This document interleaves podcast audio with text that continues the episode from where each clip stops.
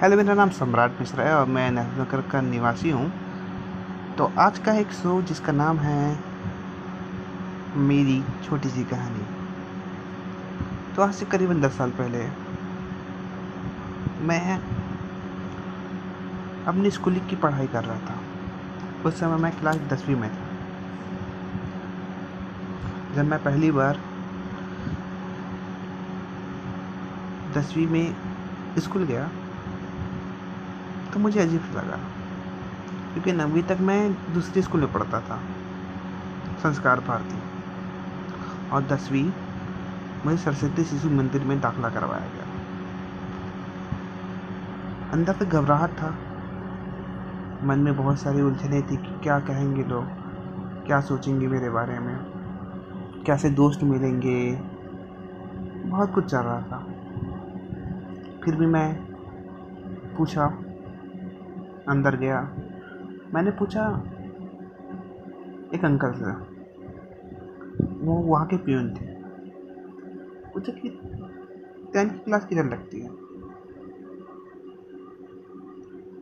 उसने सामने के इशारा किया और चल दिए। जहाँ उधर इशारा किया था उन्होंने, मैंने उस और बढ़ने लगा। आगे चल कर मुझे इशारे की ओर एक क्लासरूम दिखाई दी, जो औरों से हटके थी। बहुत बड़ा हॉल था वो, और वहाँ पर बहुत सारे बच्चे थे।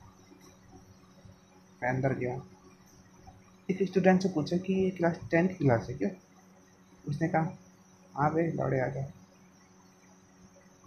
मैंने चंदिर भाव से देखा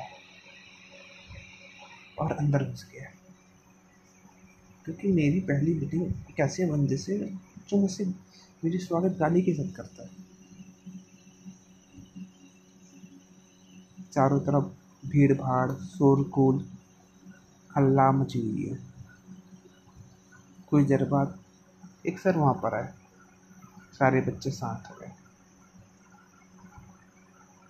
सबसे पहले सभी नमो नमा किया मैं चंपित में था कि नमो नमो क्या उनको देखा और मैं भी खड़ा हो गया।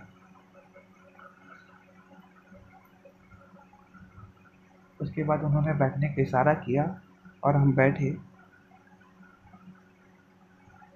फिर उन्होंने कहा कि हाँ तो अच्छा बताइए, कितने नए बच्चे आए हैं इस साल? खड़े हो जाइए। मैं खड़ा हो गया। और मेरे साथ सात ही आठ बच्चे और थे। तो उन्होंने पहले से नाम पूछा, फिर दूसरे से, और तीसरे में मेरा, मैं था। उन्होंने मेरा नाम पूछा। मैंने बताया कि हाँ मेरा नाम सम्राट है, सर, और मैं संस्कार भारती से पढ़ रहा हूँ। मुझे फिर यहाँ पर दाखिला करवाया गया। अच्छा। तो उन्होंने पूछा कि बेटा क्या हुआ? संस्कार भारती क्यों छोड़े? मैंने बोला कि सर, नंबर अच्छे नहीं आए थे। तो सर ने कहा कि नंबर अच्छे नहीं आए थे तो तुम्हें क्या लगता है?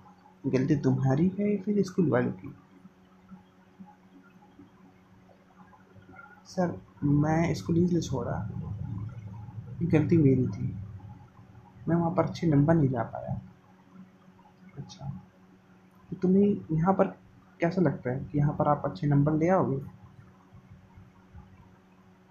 तो मैंने कहा कि सर, माहौल को तो देख के नहीं लगता, पर हाँ भरोसा ये है कि ले आऊँगा। क्योंकि अब इस स्कूल में एडमिशन हो गया है तो मेरे पास कोई चारा नहीं है